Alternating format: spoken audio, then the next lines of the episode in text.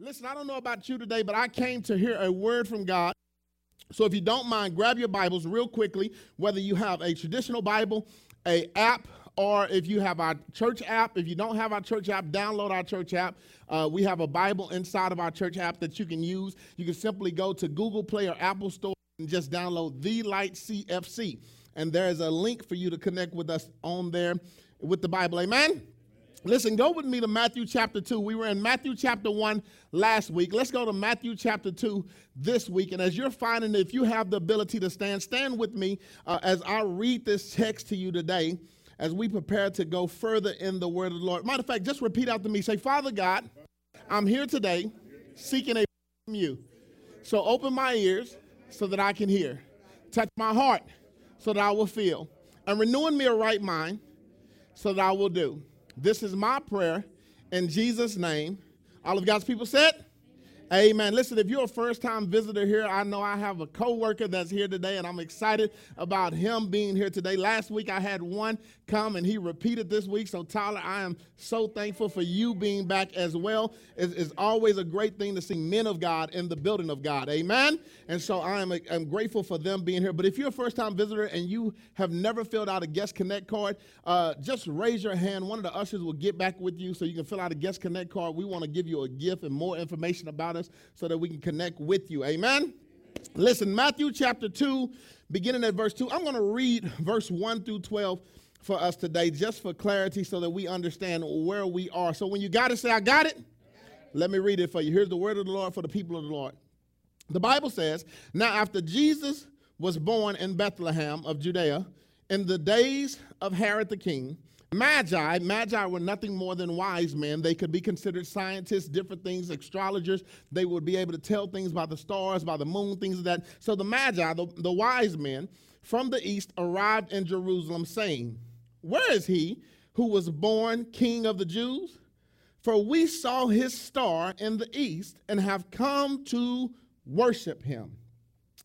When Herod the king heard this, he was troubled and all of Jerusalem with him. Verse 4 says, Gathering together all the chief priests and scribes of the people, he inquired of them where the Messiah was to be born. Then he said to him, and Beth, then they said to him, in Bethlehem of Judea, for this is what has been written by the prophets. Catch this, verse 6. And you, Bethlehem, land of Judah, are by no means least among the leaders of Judah. For out of you shall come forth a ruler who will shepherd my people, Israel. Then Herod secretly called the Magi and determined from them the exact time the star.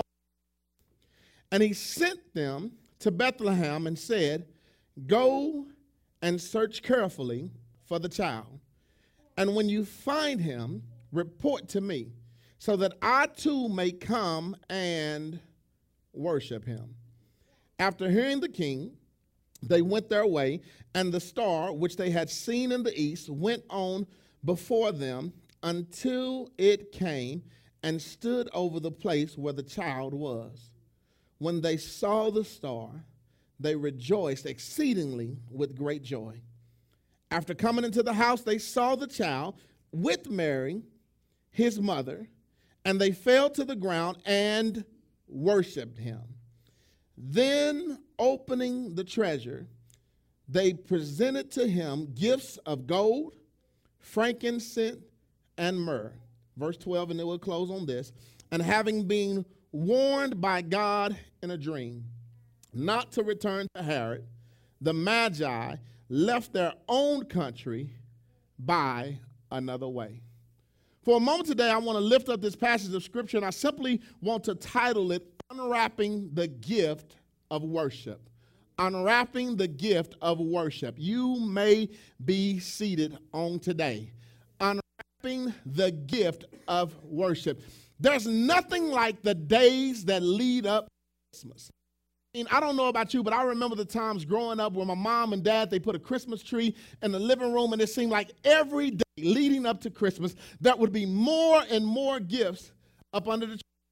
Now, everybody knows there's one unique thing about the Christmas holiday. You don't just buy gifts and sit them under the tree, you have to wrap the gifts, Why? Because it's supposed to be a surprise. There's this anticipation that builds up as you look at the gifts under the tree, wondering what might they be. I remember as a kid when my mom and dad would go to sleep, I would sneak out of my room. Don't hold it against me. I would sneak out of my room and I would go and I would look at the gift and I would look at it and I would begin to feel them. You know, sometimes you could feel certain gifts and you oh, oh, these are clothes. They're, they're a little bit too soft. I'm not worried about the. But it was the ones that were in a box. You would have to shake and rock. You would have to listen real close. You wanted to see what could it be in this gift. And there was nothing like waking up Christmas morning and unwrapping the gift. You could you believe and remember all the things that you thought may have been in that package? But once you really looked into that package, you really find what was there. I remember when my parents got smart. I think they figured out that I was finding out what was closed and what was not closed. And they began to put clothes inside of boxes. And, and so that would be the first thing I would run to, only to find out that it was just a sweater or a sweatshirt or a jacket at that time. Listen, I was thankful for those clothes. I, I don't know about y'all, but I had hand me down sometimes growing up. So anytime that I got something brand new, it felt good to get something new. But I just remember how good it felt to see those gifts under the tree and to be able to unwrap them, the energy that was put into it once I wanted to see what it was all about. Today, I want to apply that same concept to unwrapping the gift of worship. Do you know, and you may not know, but hopefully after today that you will know, the only gift that you can truly give unto God is to worship Him? That is the one gift that we as human beings unto God. I know some of us think that our, our, our, tithing is a gift, but tithing is a result of our worship. We're going to talk about that later. The only true gift that we as believers can give God is worship. How do we know this? Because even the scripture tells us in John chapter 4, verse 24, it tells us that God is spirit. Therefore, those who worship him must worship him in spirit and in truth. It's the word of God for the people of God. The only thing that God ever seeked from us from the beginning was for us to worship him worship being the act of honoring him. So therefore when we give god the gift of worship it should be a gift that willingly honors him. So we have to ask ourselves when god unwraps our worship does it honor him? Does god get excited when he sees our worship on the way to him? Or does he look at it and say oh that that worship ain't about nothing right there. That, that's just a show they just want somebody to see what they're doing. Or does he look at it and say, you know what, these, this is the heart of my people because the Bible says God inherit, inherits the heart of his people, the praises of his people. He receives the praises of his people. So the question is, how do we worship God? Believe it or not, we get caught up in the Christmas holiday all about gifts. And I hope I'm not busting your bubble or giving you surprise. Jesus wasn't even born on December 25th.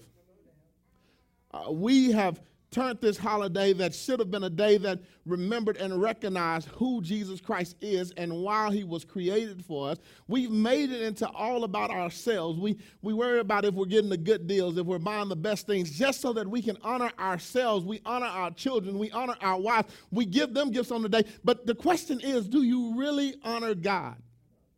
And the thing is, we can't limit honoring God to one day. We should honor God every day of the week. We should honor him from beginning, from the time we wake up to the time that we go to sleep. Everything that we do should be about God. Our lives should be centered around worshiping. Our lives should not be centered about working. Our lives shouldn't be centered about trying to work out a relationship.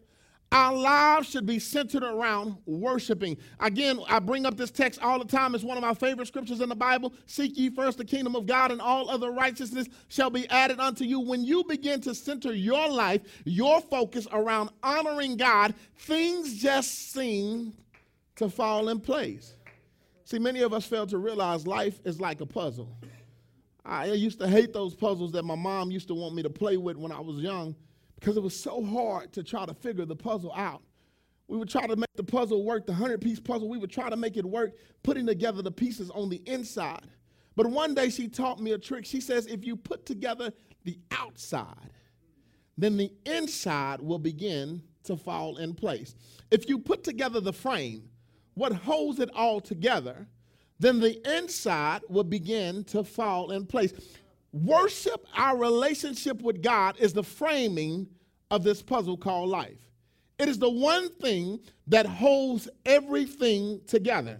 And so when we fail to have our worship, our relationship right with God, the framework of who we are, then we are in a situation where things begin to fall out of place. It's a struggle to put things where they belong because of the simple fact that we don't have that one thing, that relationship right with God.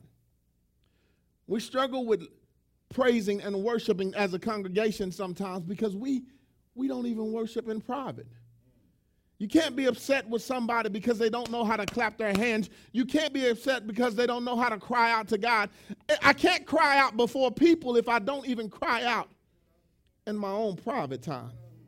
If I hadn't taken the time to, to truly realize who God is and what God has done in my life, I don't think I could truly ever explain or express it to someone else because of the fact that I haven't figured it out myself. Today, we will unwrap this gift called worship.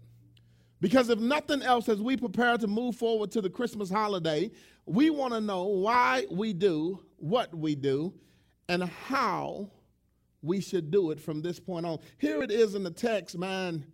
The Magi, these wise men, these astrologers, they have discovered that Jesus Christ has been born, the Messiah. They, they have heard the prophecy, they've seen the star, and they are on a mad race to go find the Messiah. And on their journey, they pass by King Herod's place, and King Herod hears them discussing about what they're on a mission to do, who they're on a mission to find and they, he realizes that they're on the way to find the Messiah. What is the issue with going to find the Messiah? The Messiah has been predicted to be the king of all kings. I don't know about you, but as a king, that would make me seem like I am nothing. And so Herod hears that the king of all kings is now on the scene. And so he, he reaches out to the other priests and the scribes, and they say, Hey, man, tell me more about this. What is to happen to me? What is going down? I need to know what happens. And, and they begin to, to express how this king will rule all, he will redeem all. This, this is his sole he has all power, he has all control. He is truly the Son of God. And so Herod is bothered by this. And as a result of Herod being bothered by this, Herod calls for the Magi again. I know we say three wise men, but we don't know for sure if it was three wise men. It was a group of wise men. We just know they went bearing three types of gifts gold, frankincense, and myrrh. But these wise men, however many they may have been, came to Herod, and Herod begins to try to play on their intelligence. Just tell me more about King of all. Tell me where did he come from? When did he going to arrive? Where did this star show Exactly, because he wanted to know the exact time Jesus was born. Why is this important? Because by the time they found Jesus, Jesus is no longer that baby that we portray him to be in the manger. The Bible has said when, when the Magi walked into the room, they saw the child and its mother. Jesus, we don't know the exact age by the time that the Magi found him, but we know that he was a he was a child at that time. He may have been walking, he may have been crawling, however they want to describe it, but we know that they were not, they did not just walk on the scene as soon as Mary pushed the baby out. That's not how it happened. Uber wasn't around to get them there that fast. Things had to happen. They had to transition. The local camel was probably the slowest camel. However, it took them, it took them a while to get there. But when they got there, they saw Jesus and they began to present gifts. And so Herod wanted to know exactly when did that star appear because that gave him a timeline of how old Jesus may have been. If you really know your Bible and you take time to know your Bible, you move forward, you'll see that King Herod is going to be the same individual that issues a decree to kill all children at a certain age frame. How did he get that age frame? Because he was given the time frame that the star appeared, which lets him know how old Jesus was. He was on a mission to kill Jesus, but he tells the Magi, he tells the wise men, when you find him, come back and report to me.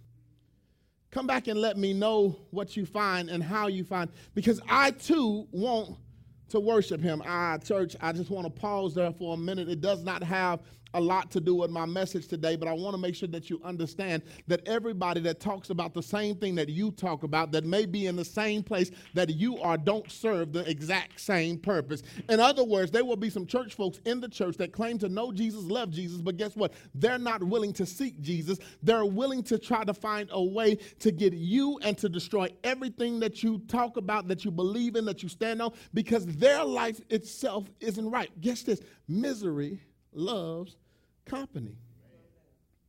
Misery loves company. I know our church is young. I know our church is small. I know our church is growing. But the, get, the good thing is that at this stage of our life, at this stage of our ministry, it is a great opportunity for us to realize that when people begin to whisper and gripe and complain in the church, it's possibly because they're unhappy, and as a result of it, they want everybody else to be unhappy. Uh, the church shouldn't be about the local fashion show. The church shouldn't be about who drives what type of car. The church shouldn't even be about what type of music we sing and don't sing. The church should simply be about honoring God and honoring God's purpose. And therefore, we have to get to a point where we realize the only thing that we're supposed to do is submit to God. So the Magi gets this decree when you find him, come back and tell me so that I too can worship him.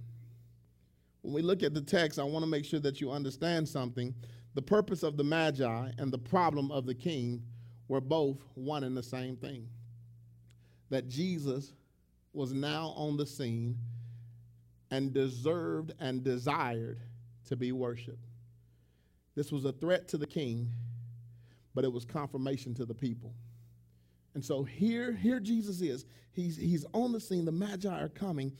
And the first thing that happens, the text tells us when they enter the room, the first thing that happens is that they fall down and worship him.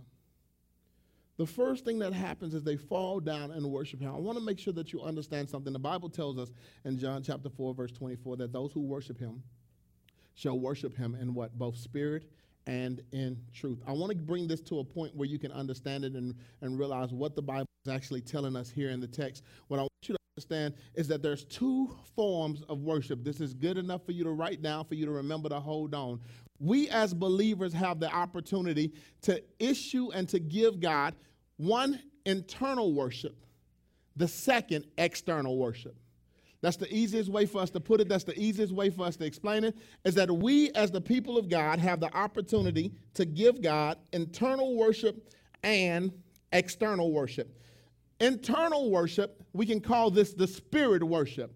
When we talk about the spirit worship, what I want you to understand that is internal worship deals with the spirit man, which defines the mental acceptance of who God is when you mentally accept who God is, we talked about this on last Sunday. When you mentally accept who God is, you can now begin to internally, spiritually worship God for being God.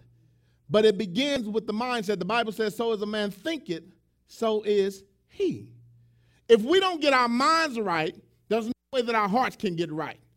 We can have a desire to want to do right, but as long as we're thinking wrong, we will always do wrong. So, the first thing that we have to understand is that we have to have an internal form of worship. You have to know who God is for yourself. The wise men, the magi, they've already had their internal form of worship. How do we know that? When they seen the star, they knew what it was which means they had already built a relationship to study the words. These were astronomers. I want y'all to understand we deal with a, uh, uh, technology now, we deal with a society now that science is trying to overrule spirituality.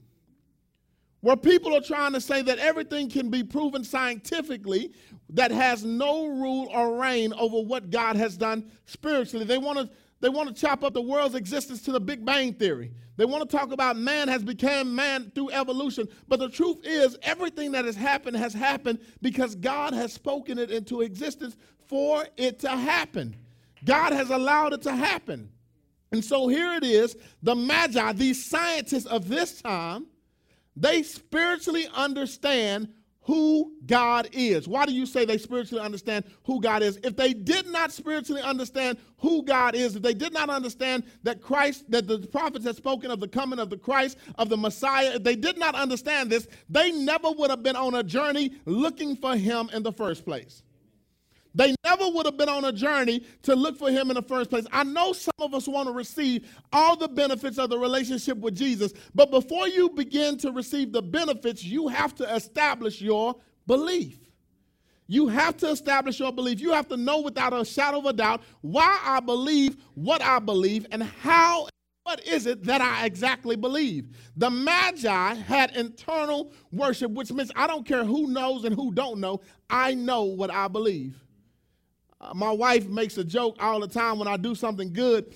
I have this habit of going to her and telling her how I did this. Matter of fact, this week, cleaned up the whole house. I'm not a cleaner. That's not my thing. I will pay somebody to do it before I try to do it myself. But I when I cleaned up, when I tell you I swept, and I ain't just sweep, I mopped, I scrubbed baseboards, I cleaned up the whole house just for her. She took the kids, went grocery shopping, I cleaned up the whole house just for her. And she walks in the house like it ain't no big deal. And like she didn't just see that pile of clothes on the floor and they gone. And so I played it out for a little while like it wasn't no big thing. It was just, all right, cool.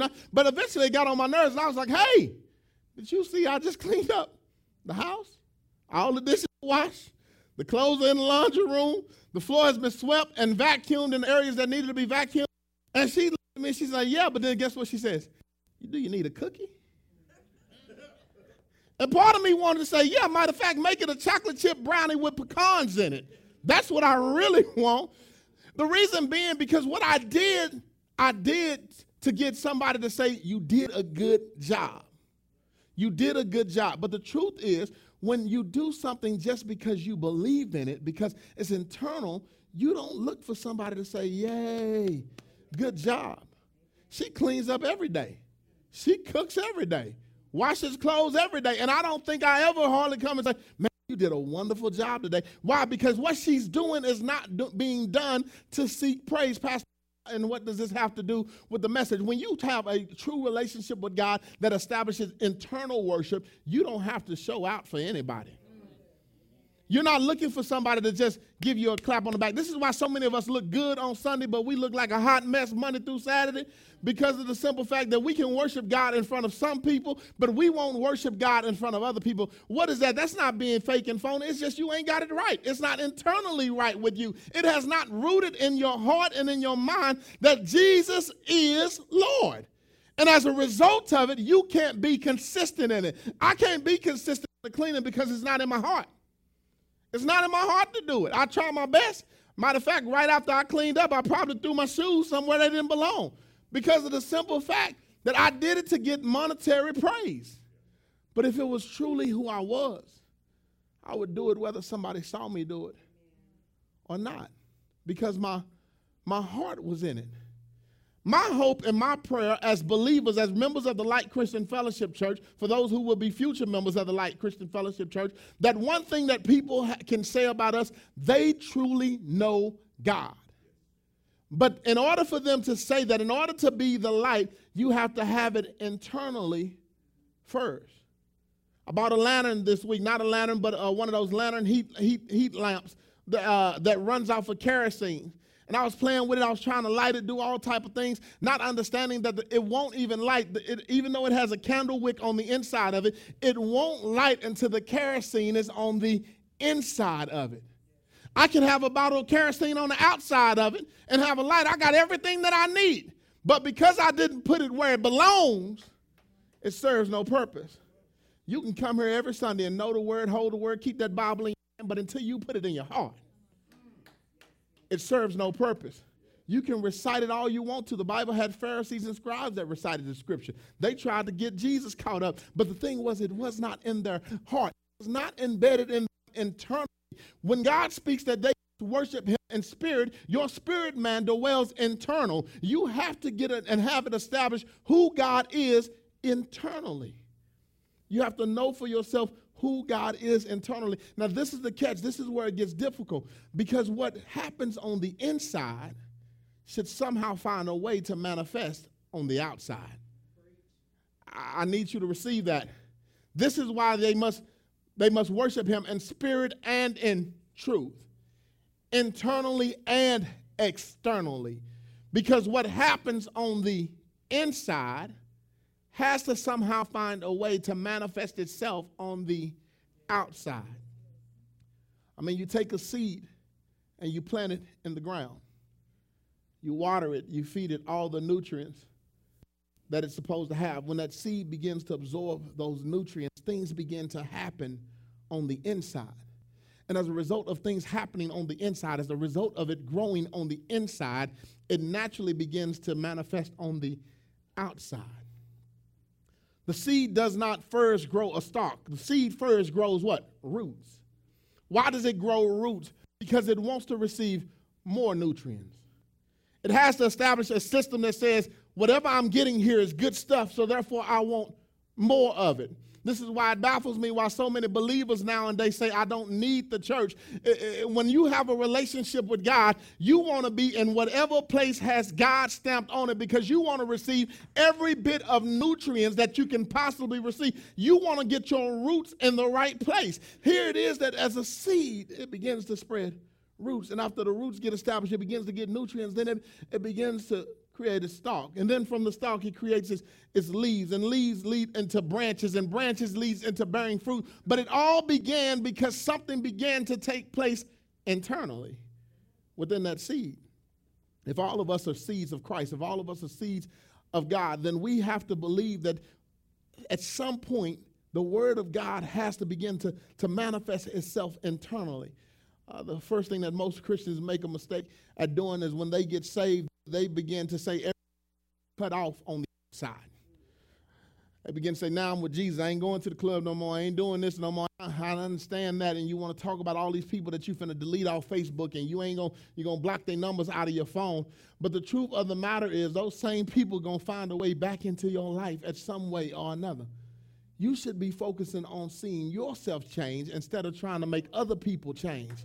That's the crazy thing that, that most young believers, the first thing they want to do is they want to grab a Bible and they want to go tell somebody what they doing wrong. You just known Jesus for 24 hours. How you gonna come put your mouth on me? Why don't you begin to allow the word of God to manifest in your life first? After it manifests in your life, let your fruit, let yourself bear fruit that then shows me that this is real. So I can seek, so I can desire. You have to begin to allow the word of God to manifest internally so that it can begin to produce something externally. Most of us have a struggle with worshiping God because of the fact that even if we can accept Him internally, we don't like the cost of what it costs us externally. This is what I want to make sure that you understand.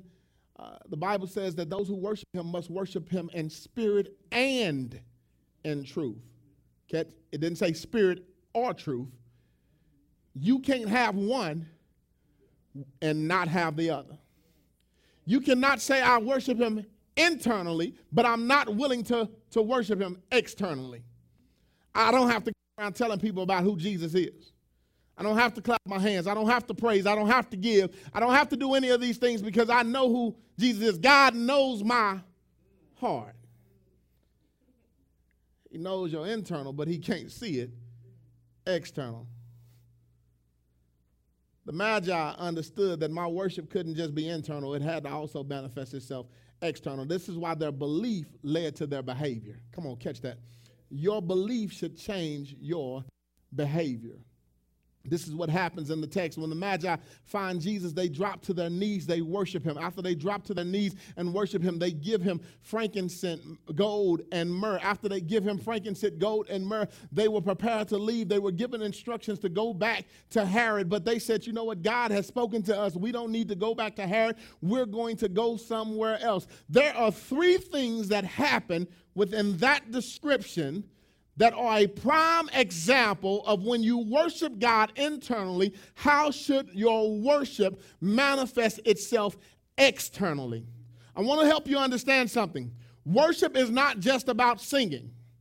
That is an art of worship. That is an expression of worship that we have created. Worship is not just about clapping your hands. That, that's just something we do. Worship is not even just about praise dancing. That's something we do. Can I tell you something I really want you to understand? Worship has a price. worship costs you something. Even if it's just denying yourself, worship comes with a price. That's why oftentimes the best worship, the, the people who are crying out to God, you don't know their story, therefore you don't understand their testimony. As a result of it, what they've been through, they can't help but to worship God. Because of the drama, because of the stress, because of the burdens, because of the things that they've lost, of everything that they've been through, and how they've seen God deliver them from where they are to establish them where they now are, is what leads them to worship Him. The Magi teaches us how we should worship God externally. Y'all ready to learn today? Let's get this. The Bible teaches us that in order for us to learn to, uh, to worship God externally, one of the first things that we have to be willing to do is that uh, external worship requires you to be willing to submit ourselves to Him. That is the first of external worship. Your submission to God is the first sign of your external worship. How do we know this? The first thing that the Magi did when they saw him, guess this, the Bible says, drop to their knees. That's the very first thing that the Magi did when they saw God. This is why sometimes I want to make sure y'all understand this. I love my men. This is why I'm always crunk to get more men in church. The reason why it's a struggle to get more men in church is because of the fact that it causes for men in their relationship to God to submit to someone else. That is one of the biggest burdens of why men will not join church. This is why men don't want to be a part of it because they it requires them to submit to someone else. Many of them can't even get past the fact that as a servant, as a church, not being a lead pastor, that they are in a position of that quote unquote submission as they look to it to the leadership of the church. I'm not that type of pastor. I don't care about that type of thing. The true fact of the matter is, I want you to understand something. It's nothing but a trick of the enemy to get you to think that you're submitting to a man when really you're submitting to God you to understand that, brothers. Can I get you to understand that? The reason why some men don't want to come to church, the reason why some men don't want to be active and involved in church is because the devil has convinced them that you are submitting to a man when really it's the fact that you are submitting to God. Y'all don't remember the trick, how the enemy tricked Eve in the garden? Eve said, If I eat this, I'm going to die. And the enemy said, No, you won't surely die. In other words, you might die spiritually, but you're not going to die physically. The devil ain't got to lie to you, he can just manipulate you.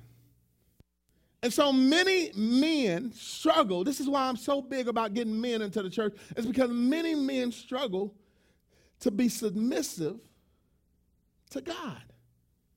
I don't know if it's because we struggle because some of us didn't have fathers in our lives. I don't know why it is that we have this burden of struggling to, uh, to submit to God, but that is one of why men cannot give themselves completely to God. Why they're not part of a church? Because they're not willing to submit to who God is. The Bible teaches us, the, the Magi us, if you're truly going to worship God in spirit and in truth, you must be willing to submit. You must be willing to submit. The Bible, when the Bible teaches us about them submitting, by them falling to their knees, this word submit, what, what shows us in the text, the word worship in this context, they actually fell to their knees and put their head on the ground. In other words, I'm not even worthy of looking at you. Jesus hadn't even performed a miracle yet. He was a child, but he fell to his knees and put they, the I fell to their knees and put their head on the ground because they knew that because of who he was, that they had a responsibility to submit completely unto them, unto him. If you're going to call yourself a believer, you have to submit to who God is. In other words, you're no longer in control of anything. You're no longer the biggest and baddest. You're no longer the most powerful. You're no longer the most knowledgeable. You have to get to a position where you understand I am in the presence of something greater, someone greater than who I am. That's what allows you to cry out to him. I remember as a kid, as a kid, when things went wrong in my life, man, when when, when somebody was picking on me, I didn't have a big brother and big sister to call on. You know who I had? Mama and daddy. And you know why I called on mama and daddy? Because they were bigger than me and badder than me. So, as a believer, I, I can't defend myself against every attack that the enemy throws my way. So, what is my responsibility? To call on daddy, to call on him that has all power and all control to call on the one that can redeem me, that can protect me. He's given me a big brother through Jesus Christ that can bear all burdens. But in order for me to be able to do that, I have to know that I'm nothing and He is everything. He's my healer, He's my deliverer, provider. He's everything that I need. And when I see that, I naturally submit to who he is. I had an incident that happened this week with my son. My son, I asked my son to do something. I can't even remember what it was. Y'all know these new age kids, they kind of fly by the mouth. They, they, they try to they try to act like they right, but they all all the way wrong. And, and so they try to get fly by the mouth. And Isaiah's so smart, he's so intelligent. I have to catch myself because I'm still trying to get as smart as he is now. And he's just five, six years old. And the dude is so fly. He, he talks so articulate. And sometimes I think he's talking back to me when he's really just expressing himself. And so he said something to me. I asked him to do something, and he was like, Daddy, I don't want to do that. You didn't do this, so I don't want to do that. And I had to quickly remind Isaiah, wait, I'm the daddy, you the baby. I, I said, I'm not mad at you, but I want to make sure, because we have a long life ahead of us if God's willing. I want to make sure that you understand that as an adult, I don't have to do what you want me to do. You have a responsibility to do what I want you to do. As believers, God doesn't have to do what we want Him to do. But we have a responsibility to do what he's asking us to do. Many of us try to throw a temper tantrum with God. Well, God, you didn't give me this, so I ain't going to do that. Do it if you want to. Watch how it works out. Your kids can't even talk to you that way. What makes you think that you can talk to God that way? We have a responsibility to always submit ourselves to God, to submit ourselves to His authority. Why? Because He is the ruler of our life. This is why the Magi fell on their knees. When they fell on their knees to worship Him, they basically said, Whatever it is that you want us to do, I'm going to do. Whatever it is that you want me to say, whatever, whatever it is, it doesn't, doesn't make me any different. Whatever it is that you want from me, I'm going to do it. It reminds me uh, uh, of the movie Coming to America when, when they were finna marry the young lady. They presented that first wife to him, and they was like, on one leg, and she was just sitting there jumping on one leg like a dog. Whatever it is that she she understood that I I am here to be submissive to you. It's only a movie, fellas. Don't get happy. Don't try to go home and ask your wives to jump on one leg. I promise you, it ain't gonna happen. If she anything like mine, you might be jumping on one leg. And, and, so here it is that we have to understand when you give yourself to God, when you're truly worshiping God, you submit everything. He says, God, I'm all yours.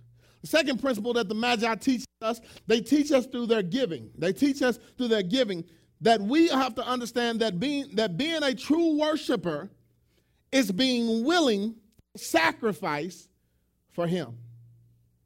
When you truly worship God, you are willing to sacrifice for Him. This is going to mess up some of this New Age church. We don't believe that we should have to make a sacrifice. We should give whatever we want to give, and that's it. We should uh, do whatever we want to do, and that's it. But the truth of the matter is, as a believer, as a true worshiper, you have to sacrifice.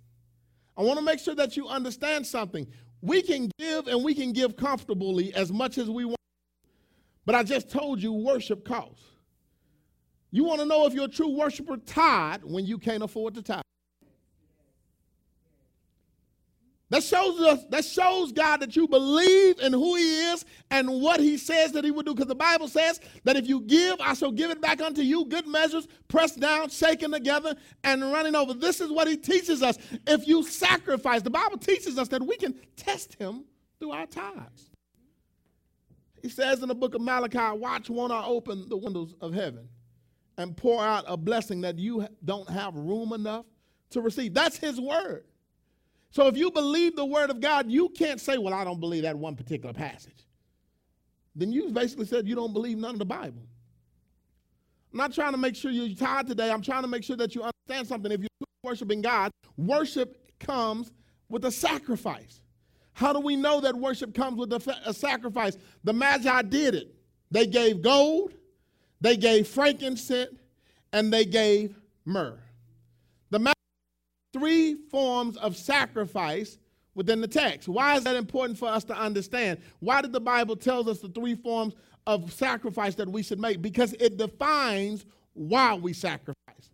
This is why many of us have a struggle with giving. And I thank God for revealing this to me. I thank God for showing this to me because we don't know why we sacrifice. We don't. We have a problem with giving to the church through our tithes and offering because we think the pastor's getting rich off of it. I promise you. Look at my life, y'all. It ain't happening. I, I, y'all think that the church is, is buying a new wing. We ain't even got our own building yet. That ain't happening. Uh, when we give, we give because God has commanded us to give, but it also has three reasons within the text why we should give. Catch this. Reason number one, they gave gold. I want to show you the representation of the gold. Gold represented who they saw him as. In that time, the only person that you give gold to and the portions that they gave it to him was to the kings when you paid your taxes. Gold had value. It was the number one mineral that you could possibly have. And, and they brought to him a baby, a child, gold. They brought him gold because they revered him. They seen him who he was to them, he was the king of their life. He was the king of all kings. So therefore, they brought what was most important to them the money, the thing that could buy them food, the thing that can trade in any nations. They brought that to God. This is why the enemy attacks us financially, is because he doesn't want us to be in a position where we willingly sacrifice our money to God. He doesn't want to put us in a position where we give what we have. We don't have cows and lambs to give to God anymore. Those offerings are not what we do. Those are not our form of currency anymore. Our form of currency is not the gold, is not silver pieces. Our form of currency is money. This is what we work for, and this is what we sacrifice. So the Bible shows they brought gold because they seen him as their king and they wanted to honor him. They seen him as their king, and so they wanted to honor him. So, why do I give financially through the church to God? Because I want to honor God through my worship.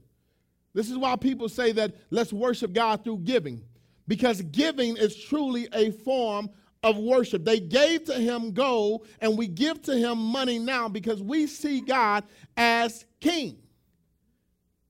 We see God as king. I want to make sure that you understand something because the Bible tells us, render unto Caesar what is Caesar's and unto God what is God. For us nowadays, Caesar is the IRS. And the truth of the matter is, the IRS ain't waiting for you to give it to them. They going to take it from you.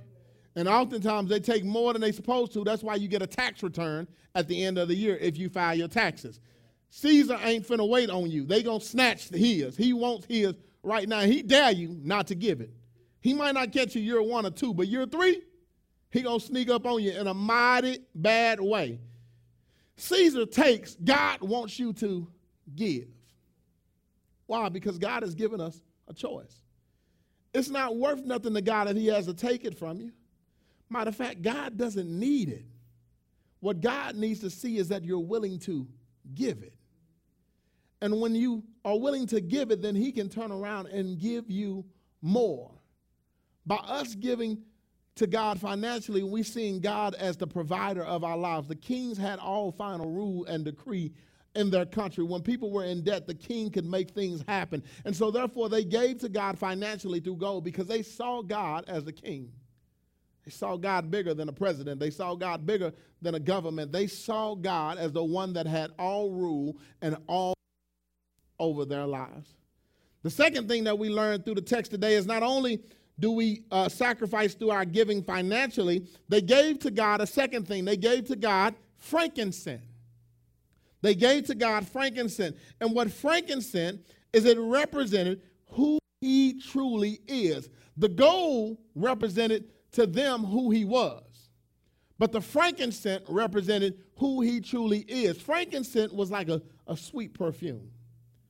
It was, it was like Gucci. It was, uh, I mean, it was that best stuff that you can only get once in a while. It was uh, Invictus, whatever it is that, you know, that favorite cologne that you really love, that favorite perfume that you really love. Isaiah, Isaiah snuck, we're packing up our house, we're trying to sell. And I put all of my cologne inside this one box. all of my cologne inside this one box, and I only left three colognes out because I didn't want nothing disappearing while people come and watching my house. It was the little cheap stuff that I don't even care about. A little Tommy Hilfiger, know, the back in the day, Joop, you know what I mean? All that stuff. It was it was just sitting on the counter. But my good stuff was in my box. My real good stuff was in my box. One day I come home from work. Isaiah had already went to school, and I go and look on my bathroom sink, and, and one of my good stuff is on my bathroom sink. Now I know I didn't leave my good stuff out on my bathroom sink. I know we didn't have any showings today. There was only one person that has an addiction to cologne worse than I do in my house, and that's my son Isaiah. And I asked him, Isaiah, did you go get this cologne out of the box? And he was like, Yeah, Daddy, I needed to wear it today. I wanted to smell good. I was like, All right, cool, no problem. But when you get it, make sure you put it back. Why? Because this is of value to me. Don't anybody just have access to this. This is my private collection. This is my select. That's what frankincense was in that time. Frankincense was that sweet aroma that was designated only for holiness, that was designated only for the righteous. And so when they brought God frankincense, when they brought Jesus Christ frankincense, it was saying that we know that you are truly royalty. You are the true God. And as a result of it, I want to give you my best fragrance.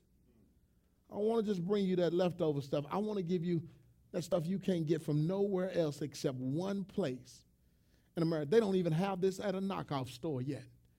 I, I want to make sure that you get my best fragrance. This is what they brought to Christ. And they did so because it represented who he truly was. He is God made flesh. The second reason why we sacrifice is not only because he's the king of our lives, but the second reason is because he is God of all. He controls all. We should be willing to give him our best because he's given us his best. Even our worst day is nothing compared to what God could have done. And so, therefore, we willingly submit our best unto him. So they gave him gold, they gave him frankincense, but then they said, You know what, God? We are going to also give you myrrh. I give you the gold because of who I you are in my life. I give you the frankincense because of who I know you truly are. But I give you the myrrh because of what I know that you're about to do. Myrrh was like embalming fluid back in the days, and it represented death. It was used for the dead. And so when they gave Christ myrrh, they did so knowing that the sacrifice that I'm going to make to you today is because I know that there's going to be a sacrifice that you're going to make for me tomorrow. I know that somewhere down the line, the, the revelation will come true, the prophecy will come true, that you will be crucified, that you will die, and that you will raise. And so I give you the myrrh honoring the death that you will take upon you, the death that you will take upon you that will give me life. So when we think about why do we give to God, we give to God because of who He is in our lives. We give to God because of who He is over all, and we give to God because of what He's already done for us. I don't know about you, but when I look at giving with a purpose now, it's not so hard for me to give. It's not so hard for me to sacrifice because I know why I'm doing what I'm doing. And I'm not giving an offering, I'm not giving a tithe just because somebody is asking me. I'm not doing it because we need to keep the lights on. I'm doing it because this is my way of honoring God. This is my sacrifice of honoring who God is to me, who God is to all, and what God has already done through his son, Jesus Christ. Do you not realize that we could have been cast away? You, have you forgotten that he, he had a great flood? He wiped the earth out. He saved one family. What if he would have got to the point that you said, he said, you know what? Jesus Christ, you ain't to be able to fix it. They still to mess up. They still to do the wrong thing. And what if he would have said, you know what? Matter of fact, let's just go on and wipe the whole thing clean. And we're to start this thing over from ground zero.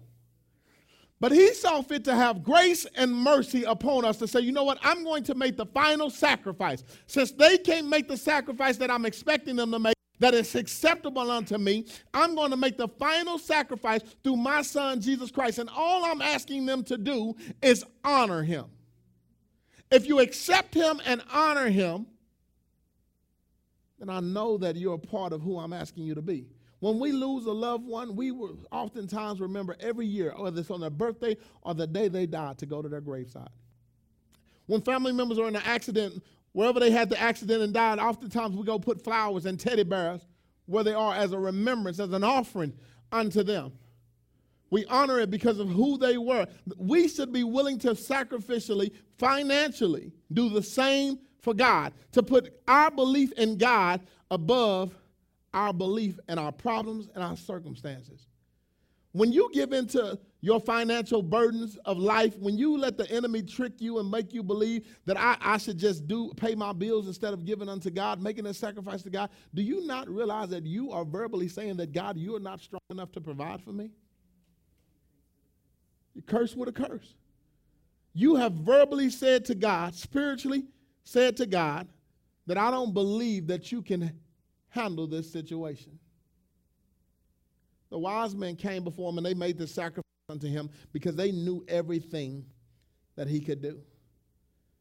External worship was about submitting yourself to God. External worship was about being willing to make a sacrifice to God. The final and last thing that I want to leave you with today as we close External worship is making sure that you're living a life that shows that you are willing to serve the will of God. If you don't believe me, look at verse 12. Verse 12 says, and we'll close on this statement.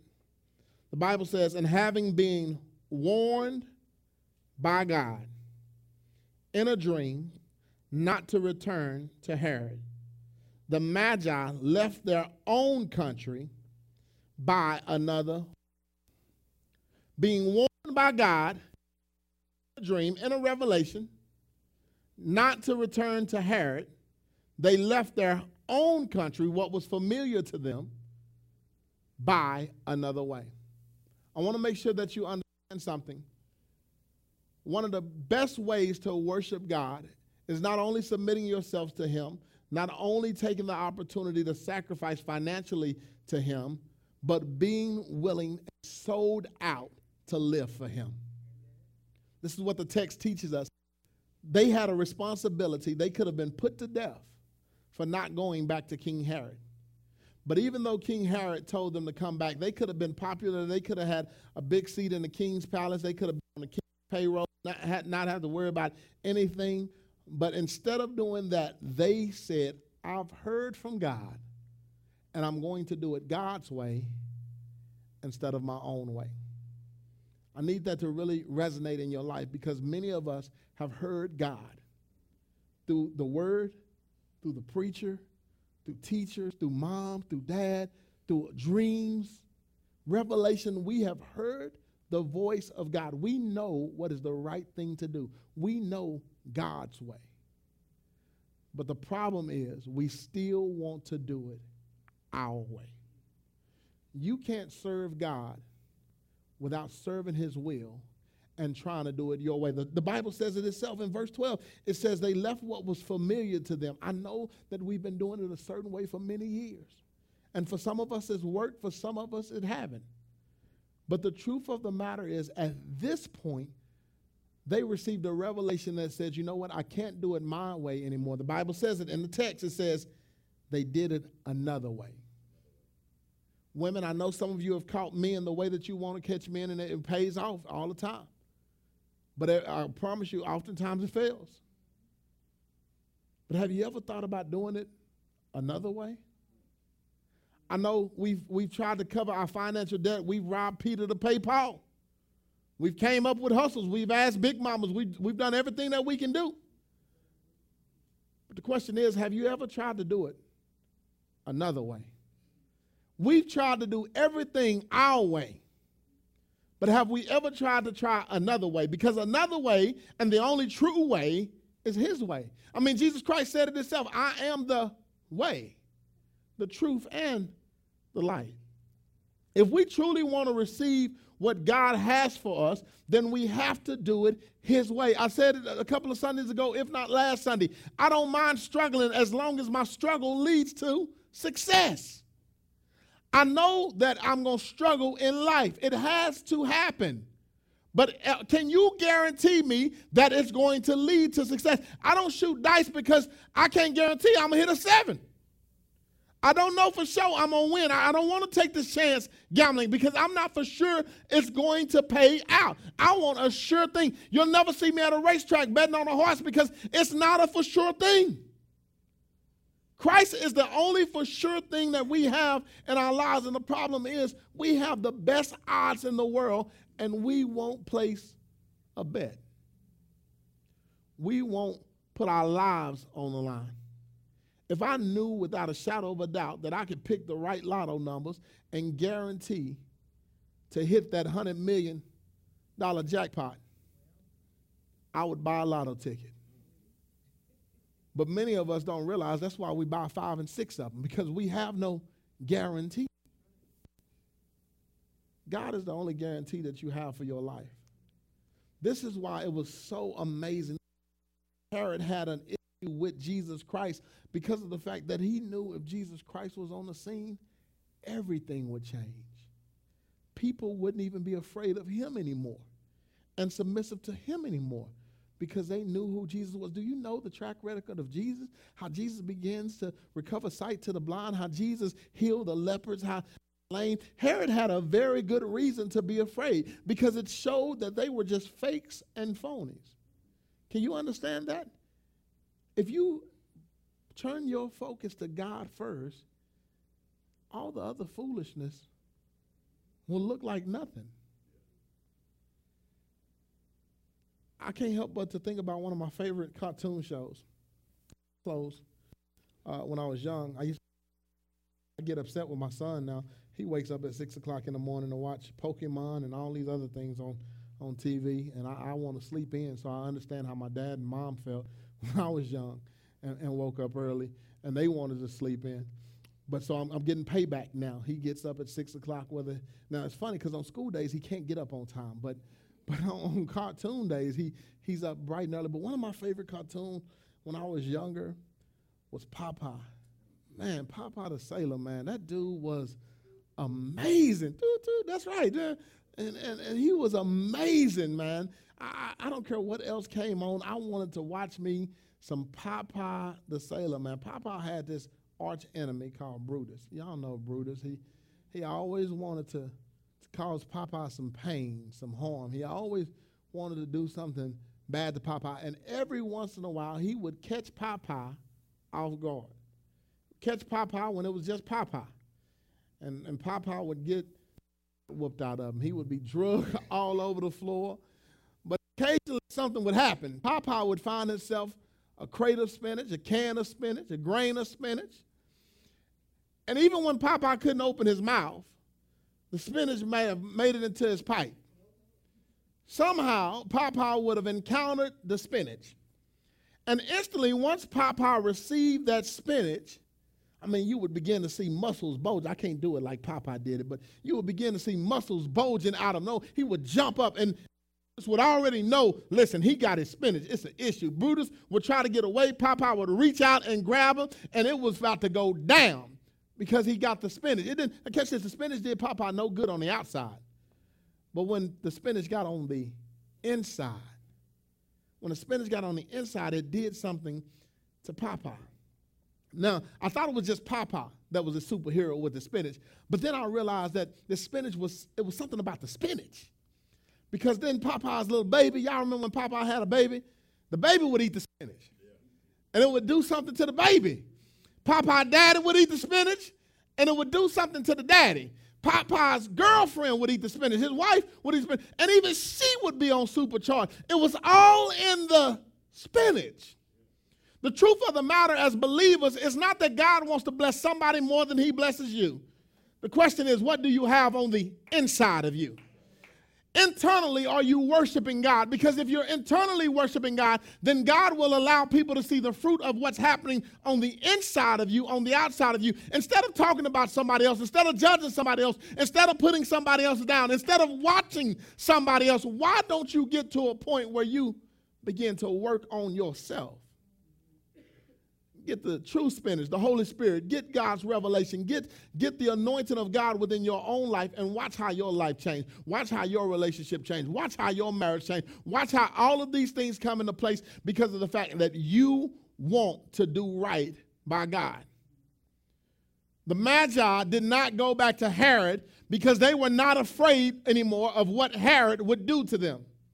This is why when we leave here today, we shouldn't go back to our sinful lifestyles because of the fact we shouldn't be afraid of what the world will say about us. We shouldn't be afraid to do what God is asking us to do because we know that God will do all and cover all on our behalf. But the problem is, if you go back to the same foolishness expecting different results, it's because you're more afraid of them more than you will be willing to worship Him. I think about the holiday season. I think about receiving gifts.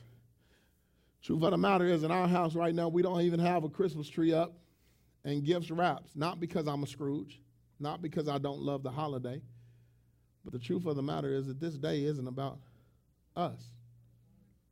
I buy my kids things year round.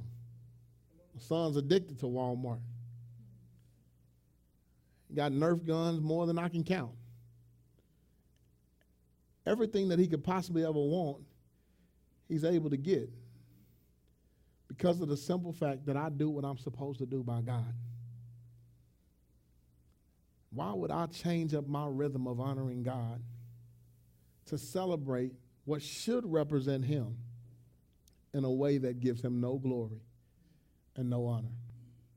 I'm not saying parents don't buy your kids gifts. I don't want my children not to hate, not begin to hate the church and not want to come back. But what I am saying is, can we begin to truly worship God in the manner that He deserves to be worshiped? Can we look at God and worship Him in spirit, internally, and in truth? I mean, not just y'all, even me. Can I even get better about my relationship with God? So that I can begin to honor God through everything that I do and see God's face the way that I'm supposed to see God's face, so it can begin to manifest in my marriage, so it can begin to manifest in my church and on my job. Can I begin to just give God the honor that He deserves, to truly submit myself to His will, His way, to worship Him in the manner that He desires to be worshiped, so that I can truly experience? Can I give like He's asking me to give, not worried about but saying, you know what, Lord, I'm giving unto you because this is what you've asked me to do, expecting God to open up doors that no man can close? Can I get back to the point of where we used to be? Where God expects us to be because we are his church. We are his people. We are the sheep of his pasture. God inhabits our praise, but we can't praise him if we don't know him. Can I pray for you today? We thank you.